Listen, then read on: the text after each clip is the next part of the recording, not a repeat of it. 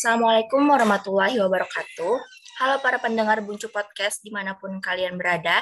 Semoga tetap sehat selalu dan apa pun yang kalian lakukan, kalian harus tetap semangat dan jangan lupa untuk menjaga protokol kesehatannya. Ada pepatah mengatakan, tak kenal maka tak sayang.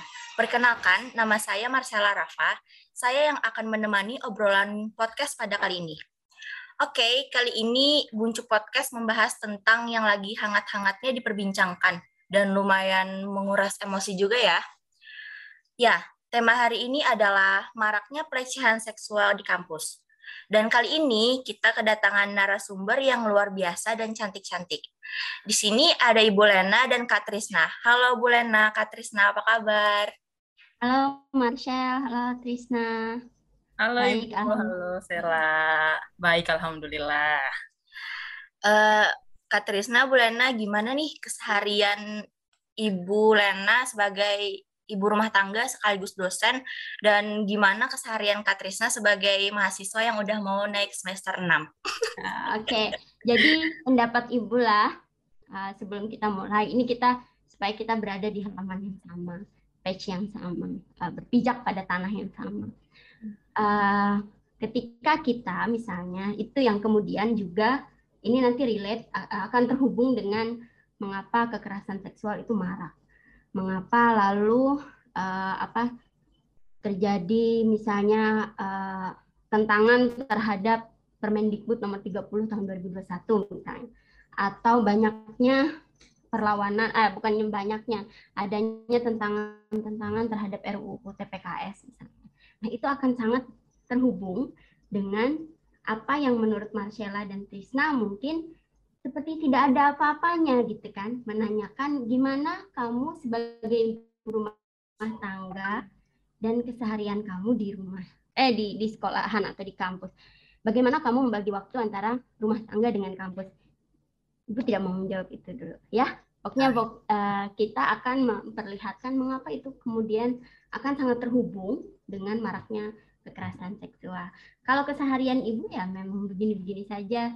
Ibu mengajar, ibu uh, meneliti, ibu mengabdi, ibu melakukan uh, apa namanya kegiatan-kegiatan organisasi, ibu juga aktif di pesantren, uh, ibu juga seorang ibu, ibu juga seorang istri yang berbagi dengan suami ibu tanggung jawab di rumah dan kemudian ya ibu juga mengurus anak bersama-sama suami ibu juga mengurus anak. Oke, gimana nih Kak Trisna, seharian Kak Trisna yang udah mau naik ke semester 6? Apakah berat atau gimana gitu? Oke, jadi kalau untuk saya pribadi di sini keseharian ya seperti biasa-biasa aja pada masih uh, seperti mahasiswa pada umumnya ya Uh, mungkin ini nanti kan seperti yang Kak Sela tadi bilang, kita bakal naik ke semester 6 ya, nanti bakal lebih fokus aja lagi uh, untuk melakukan beberapa kegiatan mahasiswa akhir gitu Kak Sela. Oke. Okay. Baik, uh, jadi kan nih Bu lagi panas-panasnya nih kasus pelecehan seksual di luar sana. Uh, seperti misalkan kayak kasus Novi yang yang disuruh pacarnya aborsi dan pada akhirnya dia bunuh diri. Nah, jadi kita akan berbicara di sini tentang pelecehan seksual tapi di kalangan kampus. Nah, uh, saya ada pertanyaan nih Bu buat Ibu sama Kak Trisna Uh, gimana pendapat Ibu uh, dalam melihat kasus pelecehan seksual di kampus ini? Ibu dulu apa Trisna dulu? Uh, Ibu dulu deh. Ya, ya, nanti gantian ya Trisna. Ya. Uh, terima kasih ya Marcella. Sebelumnya Ibu ucapkan terima kasih dulu telah mengajak Ibu untuk podcast ini.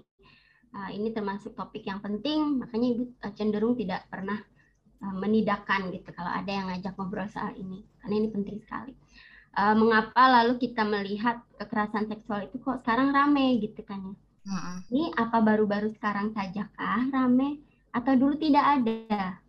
Atau baru-baru ini kah orang-orang seperti uh, para predator bermunculan melakukan kekerasan seksual? Apakah dulu zaman ibu waktu kuliah, zaman ibu waktu kecil misalnya, apakah dulu tidak ada?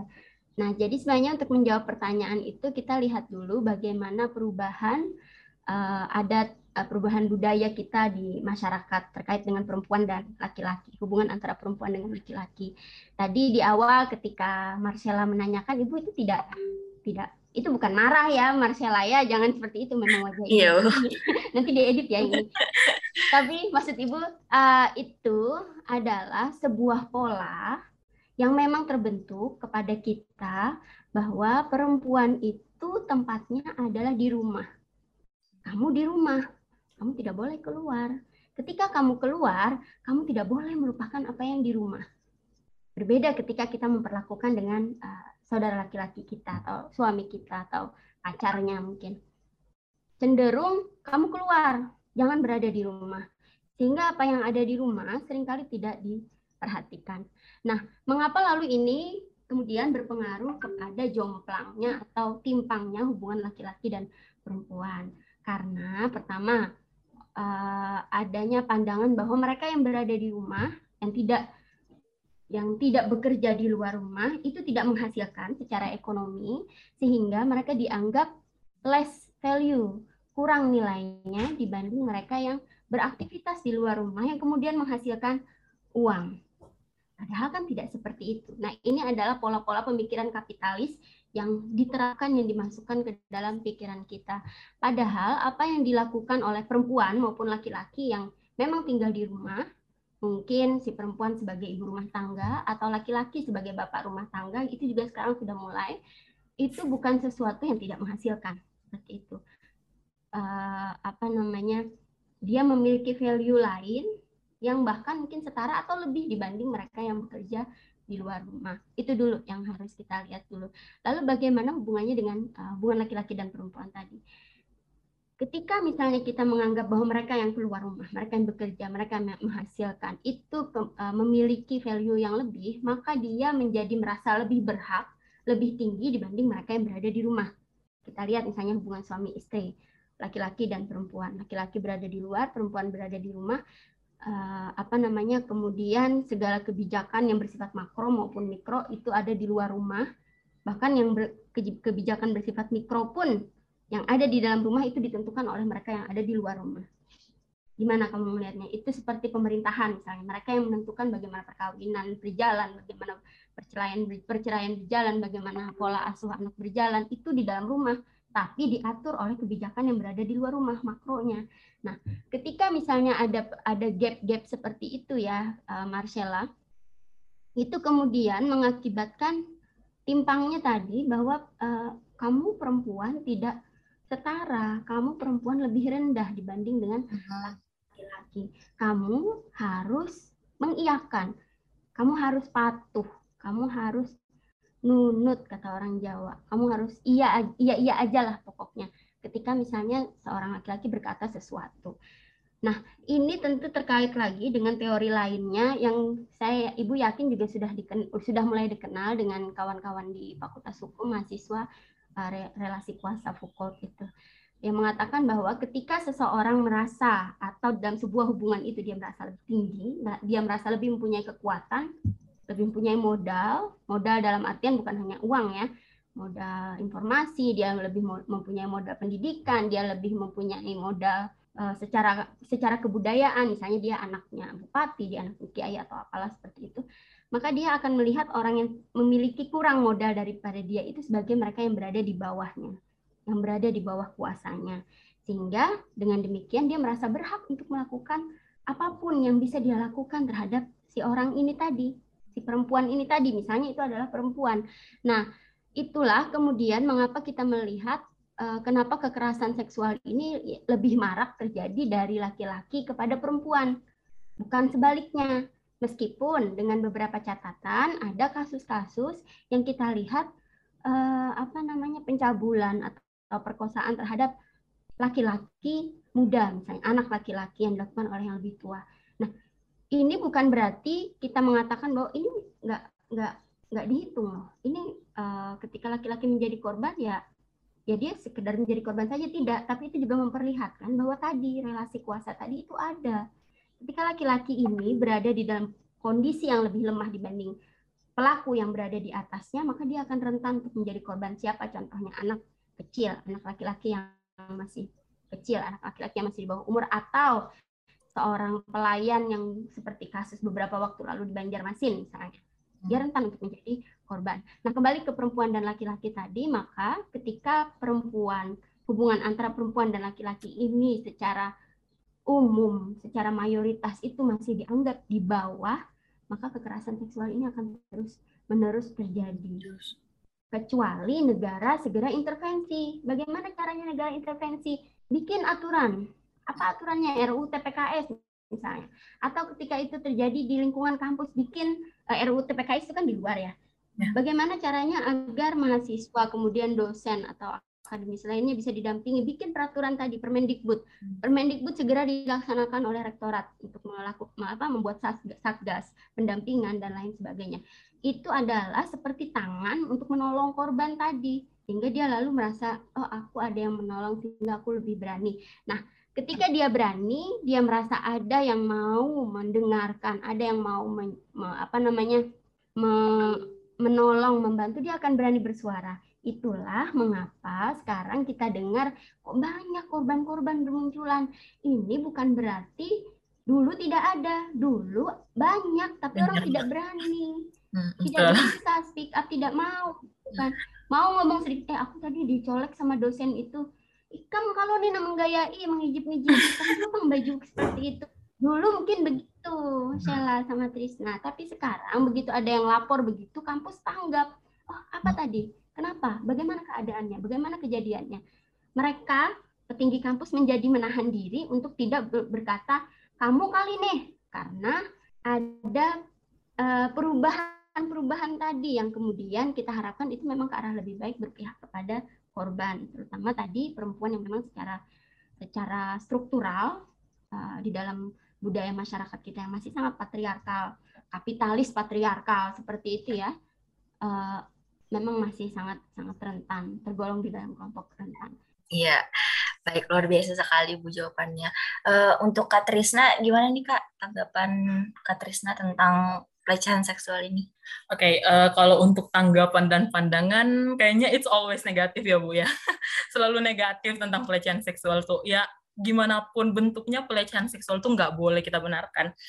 Ya, uh, kalau kita lihat dari data Komnas Perempuan sendiri, tadi saya sempat ada baca itu tuh pada Oktober 2020 terjadi sekitar 27 persen aduan kasus kekerasan seksual yang terjadi di lingkungan perguruan tinggi dalam rentan kasus waktunya tuh dari 2015 sampai 2020. Uh, eh, yang mana ini nih ini nih kalau kita lihat sebenarnya kan kampus yang seharusnya menjadi wadah di mana mereka dapat belajar dengan aman, tentram, uh, tempat di mana mereka harusnya bisa berdiskusi dengan aman, malah menjadi tempat yang bisa menakutkan buat mereka kalau uh, selalu akan selalu ada uh, pelecehan seksual seperti ini. Uh, terus berkaca dari tadi yang dikatakan ibu bahwa uh, adanya ketimpangan nih, ketimpangan relasi atau yang kita biasa lihat uh, istilahnya di Permendikbud 30 tuh ada relasi kuasa, ketimpangan relasi kuasa. Uh, itu sangat benar terjadinya. Jadi banyak uh, pelecehan seksual, kekerasan seksual yang terjadi tuh karena uh, adanya ketimpangan kuasa. Nah, kenapa uh, hal ini saya katakan? Karena kalau kita lihat lagi nih, pelecehan seksual, kekerasan seksual itu selalu terjadi karena pemaksaan. Kenapa? Makanya dalam Permendikbud 30 itu yang kayaknya jadi kontra, kata-kata yang jadi kontra itu adalah tentang tanpa izin, without consent. Yang mana kan sebenarnya itu harus kan Bu ya, konsen itu perlu. Yang namanya konsen, ya ini diri kita loh, otoritas kita sendiri. Kita masuk ke rumah orang aja minta air minum harus izin. Hmm. Kalau nggak diizinin kita nggak bakal minum. Dan ini diri orang gitu kan, diri diri kita disentuh sama orang tanpa izin ya hmm. sakit gitu. Ya jadi itu sih pendapat saya, pendapat singkat dulu ya. Mungkin habis ini kita uh, lebih lagi untuk pertanyaan pertanyaan-pertanyaan selanjutnya Kak Sela. Oke, baik Bu Lena. Ini uh, saya ada pertanyaan Bu apakah ada peraturan atau tindakan yang dilakukan di pihak kampus kita uh, buat melindungi si korban pelecehan seksual ini?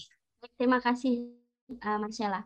Kalau untuk aturan khususnya, memang untuk Fakultas Hukum, seingat Ibu sudah ada ya, uh, Begitu juga di tingkat universitas kita juga sudah ada, cuma ibu lupa nomornya, tapi dulu pernah ada.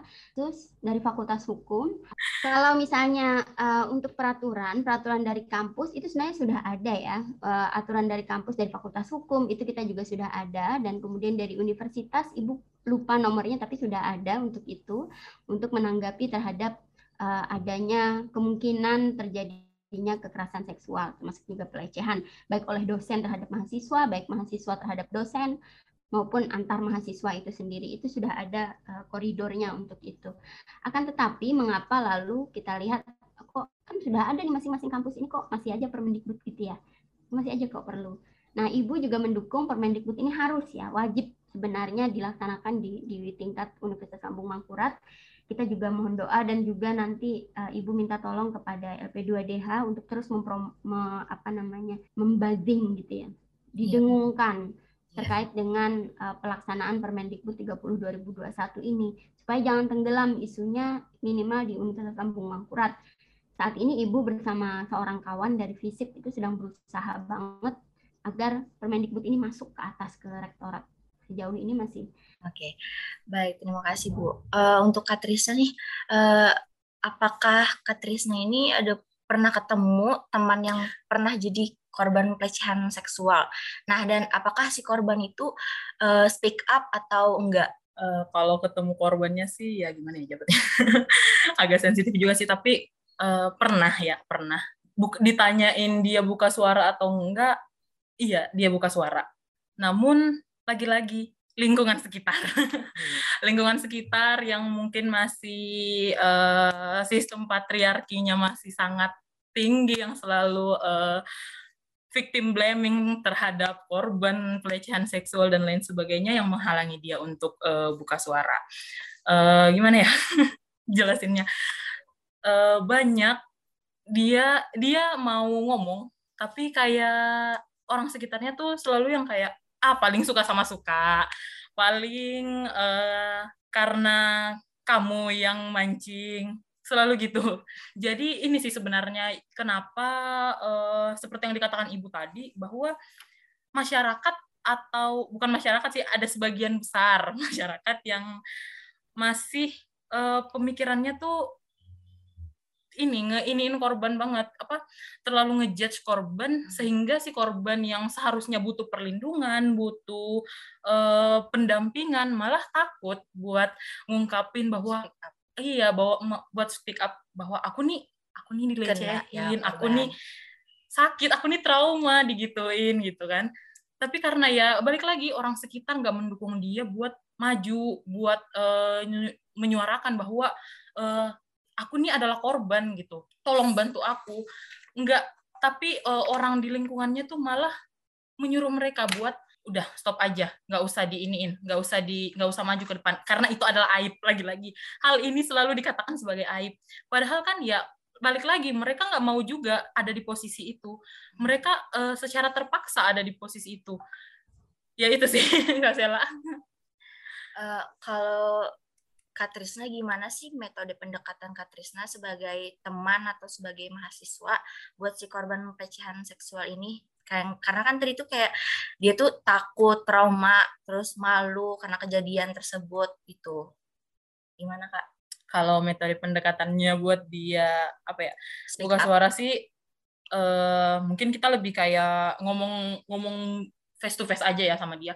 Karena kadang tuh juga Bu karena uh, adanya kekosongan hukum terkait dengan perlindungan buat perlindungan buat para korban KS dan pelecehan seksual ini kan uh, meskipun kita berani buat speak up ujung-ujungnya tuh nanti bakal nyetop juga kan Bu karena ya gitu malah biasa tuh uh, dibalikan situasinya. Yang tadinya mereka korban, malah dibalikan nih situasinya mereka jadi pelaku, pelaku pencemaran nama baik lah, pelaku uh, mungkin apa uh, pencemaran nama baik dan sebagainya gitu kan, Bu.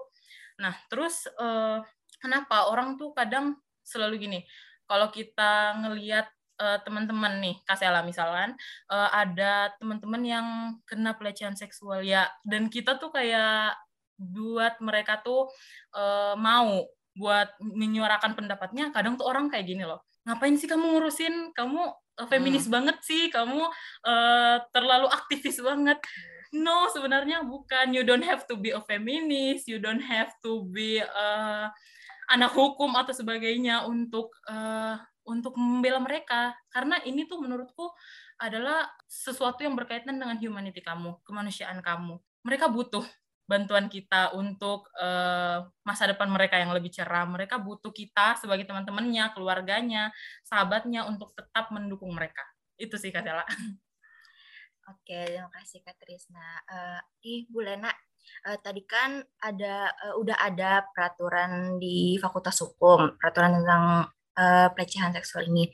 Uh, kalau boleh tahu Bu, uh, gimana sih mekanisme pelaporan bagi si pelaku yang kena pelecehan seksual ini buat ngelapor ke kampus kita? Oke, jadi kalau misalnya kalian uh, mengetahui atau ada teman uh, yang mengalami kekerasan seksual atau pelecehan seksual, ini ada beberapa langkah dulu ya. Kita ajak ngomong dulu.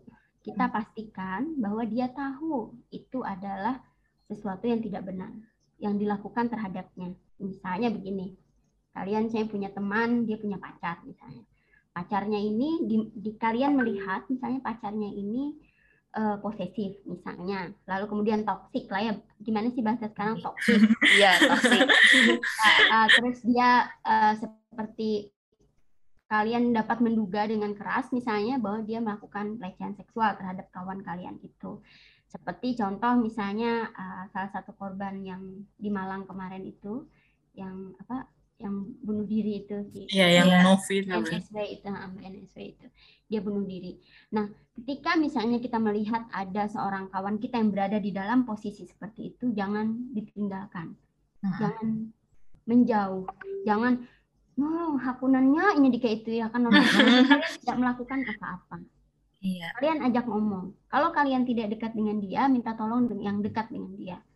Misalnya, karena kan agak aneh mungkin kalau kalian ujuk-ujuk datang, lalu eh kayak pegeran kan melawan pacar kamu, ya, mungkin kalian nanti malah di tawaknya lawan cobek. Enggak, maksudnya jadi harus di, diajak ngomong dulu. Diajak ngomong dari hati ke hati, kita yakin dulu bahwa kita ajak ngomong bahwa dia tahu itu adalah sesuatu yang tidak benar sesuatu yang tidak adil, sesuatu yang salah yang dilakukan terhadapnya. Itu dulu.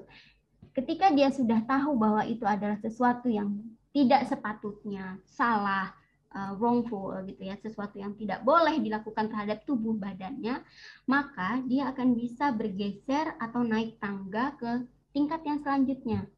Dia bisa menemukan dia bisa menudingkan ibaratnya seperti itu ya, menudingkan jarinya bahwa aku tidak berhak diperlakukan seperti ini oleh A. A ini bisa pacarnya, bisa dosen, atau bisa siapa. Pelaku lah ya seperti itu. Aku tidak berhak diperlakukan seperti ini oleh si A. Ketika dia sudah naik tingkatannya ke atas itu, dia bisa menyalahkan, blaming, dia bisa menuding bahwa A ini yang melakukan sesuatu terhadap aku, maka baru dia bisa kita ajak untuk ke langkah yang selanjutnya, melapor tadi. Kalau dua langkah sebelumnya ini belum bisa, sulit untuk dilakukan, itu akan sulit nanti ketika sampai tahap akhir. Misal dia merasa enggak aku ini enggak aku enggak diapa-apain kok aku baik-baik aja aku cinta mati lah ya atau apa seperti itu. Atau kemudian dia tahu itu salah, iya itu salah, tapi itu gara-gara aku pang, aku jua pang semalam itu uh, pakai baju seperti ini. Aku jual pang semalam karena begini-begini. Ketika dia misalnya tidak mendapat, belum mendapatkan penyadaran itu, nah ini tugas kalian sebagai kawan-kawannya untuk kemudian membuat dia melakukan apa aware, aware gitu kan, sadar bahwa itu ada sesuatu yang salah, itu dilakukan oleh orang lain yang salah si pelaku bahwa dia tidak salah, bahwa si korban ini tidak salah. Baru kemudian kalian bawa dia melapor. Dibawa ke mana ini melapornya? Nah, Dibawa ke mana ini melapornya, memang kita tidak sembarangan juga ya, karena ini adalah kasus kekerasan seksual atau pelecehan seksual. Harus hati-hati memilih siapa. Kalau Ibu bisa sarankan, itu ke WD3. Hmm. Eh, iya, WD Wakil Dekan 3 Bu Erlina misalnya. Iya. Oke, Bu Erlina. Apalagi Bu Erlina juga salah satu anggota dari Lembaga Konsultasi Bantuan Hukum untuk Perempuan, untuk Wanita dan Keluarga. Nah, lapor ke Bu Erlina, nanti Bu Erlina akan mengarahkan.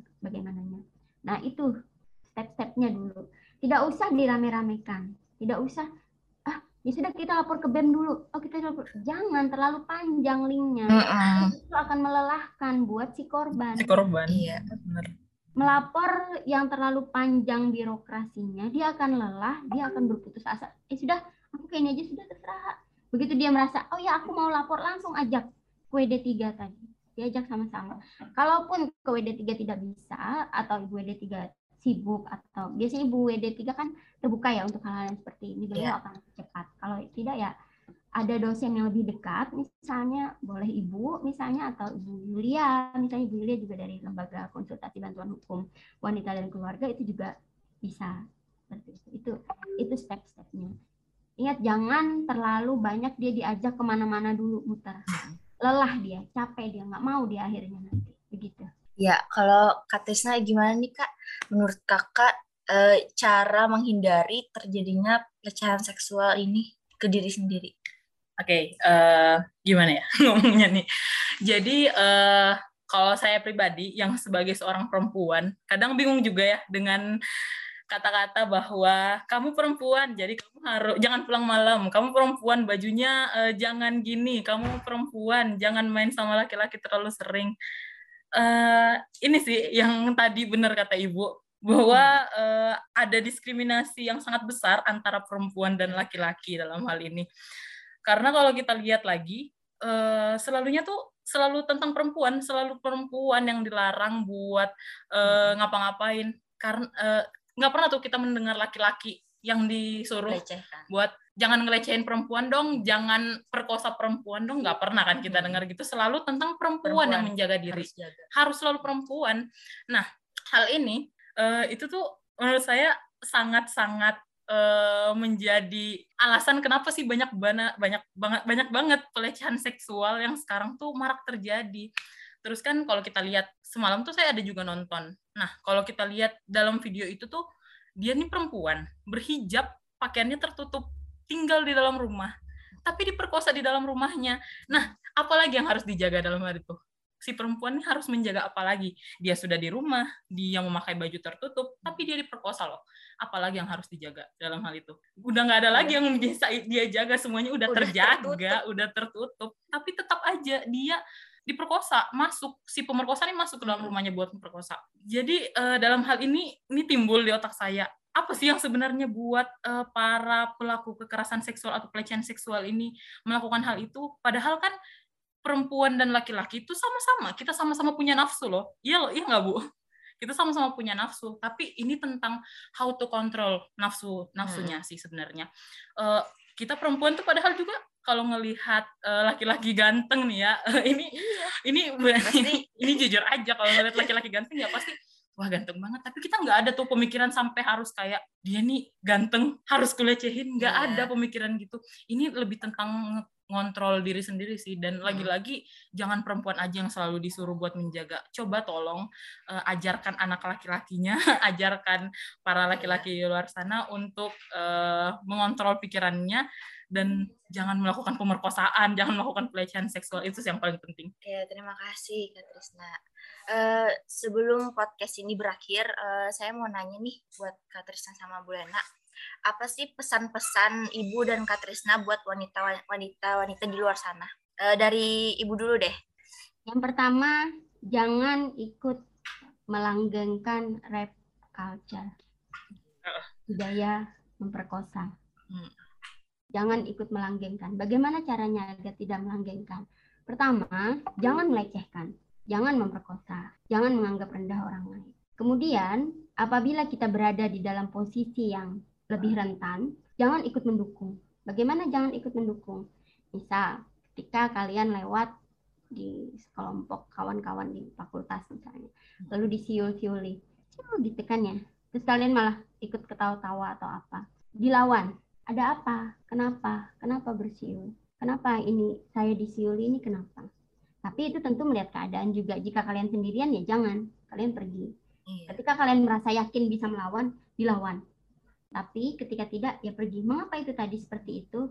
karena seperti ibu setuju sekali dengan pendapat dari Trisna tadi budaya kita uh, bukan budaya ini ya yeah. masyarakat kita ini masih sangat patriarkal masyarakat kita masih menganggap cenderung bahwa ketika perempuan yang menjadi korban uh, ketika perempuan mengalami pelecehan mengalami uh, kekerasan seksual maka dia adalah yang salah. Dianya yang salah bukan si laki-lakinya. Selalu kata ya ya wajar lah namanya juga laki-laki. Dia kan kucing dikasih ikan siapa sih yang nolak? Perempuan itu bukan ikan. Satu perempuan bukan ikan. Perempuan bukan permen. Perempuan bukan bunga. Perempuan bukan apalah you name it lah gitu kan barang-barang bukan. Kita adalah perempuan. Tidak bisa kita disandingkan dengan barang-barang tidak bernyawa tadi. Jadi pertama tadi jangan mendukung rap culture itu. Jangan ikut terlibat dalam candaan-candaan seksis. Di WhatsApp group misalnya. WhatsApp group ketika sudah mulai seksis bersuara. Ajak teman-teman untuk bersuara eh jangan dong.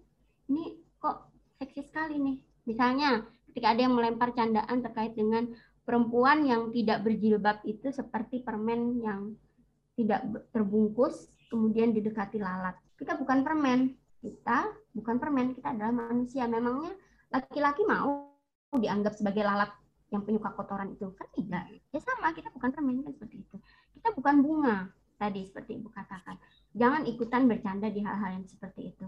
Mungkin kalian akan menemukan nanti, kok serius banget sih, kok feminis banget? Yes, I am feminis. Kan gitu ya.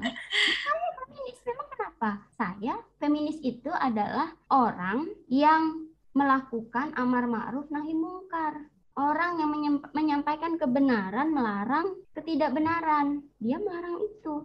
Coba kalian cari apa arti feminis. Feminis adalah mereka yang membela orang yang mengalami ketidakadilan. Itu arti feminis. Ketika kamu membela yang diperlakukan tidak adil, kamu feminis seperti itu. Kamu mau tidak mau jadi feminis? Tidak. Setiap orang mau jadi feminis. Setiap orang mau bermanfaat bagi orang lain. Feminis itu adalah mereka yang melakukan amar mungkar, yang berusaha membela mereka yang opres tadi yang ter, ter, terjalin, ter, mengalami ketidakadilan apa pun jenis kelaminnya. Seperti itu. Itu pesan pertama. Kemudian pesan yang kedua, ini panjang pesan yang kedua. pesan yang kedua adalah kalau kalian nanti sudah berkeluarga, educate your son, gitu kan. Didik anak laki-lakinya, kamu jangan memperkosa, kamu jangan ini, kamu jangan melecehkan. Anak perempuan disampaikan bahwa laki-laki tidak boleh melecehkan kamu. Laki-laki bukan pangeran berkuda putih yang akan menyelamatkan kamu. Tidak kamu adalah desain kamu yang yang menjadi pusatnya. Kamu yang bisa yang harus berdaya kamu yang harus berani. Itu ya. Kalau Kak Trisna nih gimana? Apa pesan-pesannya buat wanita-wanita di luar sana? Oke jadi tadi mungkin ibu nih kan udah kasih nih pesan buat para wanita-wanita di luar sana. Uh, saya mungkin lebih ngerucut ya buat para wanita atau kawan-kawan kita yang ternyata udah menjadi korban pelecehan seksual maupun kekerasan seksual. Pesan saya adalah kalian berharga, kalian tidak kekurangan apa pun, kalian karena kalian mungkin merasa sudah dilecehkan atau apa pun, kalian tetap berharga, kalian tidak kekurangan apa pun, tidak ada nilai sedikit pun yang berkurang dari diri kalian karena kalian telah dilecehkan. Jadi jangan pernah menganggap diri kalian kurang karena hal itu, kalian kuat, kalian harus tetap semangat. Itu luar biasa sekali jawaban ibu dan kak Trisna. Oke gak terasa podcast kita sudah mau berakhir. Uh, terima kasih banyak buat ibu Lena dan kak Trisna atas waktu dan kesempatannya untuk dapat berhadir di Buncu Podcast kali ini. Senang sekali bisa berbincang dengan kalian Oke, buat kalian pendengar Buncu Podcast, jangan lupa pantengin terus Buncu Podcast di Instagram LP2DHFHOLM dan jangan lupa follow juga Instagramnya. Nanti uh, podcast kita ini akan ditayangkan di Spotify. Ya, jangan lupa follow juga Instagramnya karena pastinya bakalan ada podcast-podcast yang menarik loh. Saya Marcella Rafa, pamit sampai jumpa di podcast selanjutnya. Assalamualaikum warahmatullahi wabarakatuh. Waalaikumsalam warahmatullahi LP2DH luar biasa.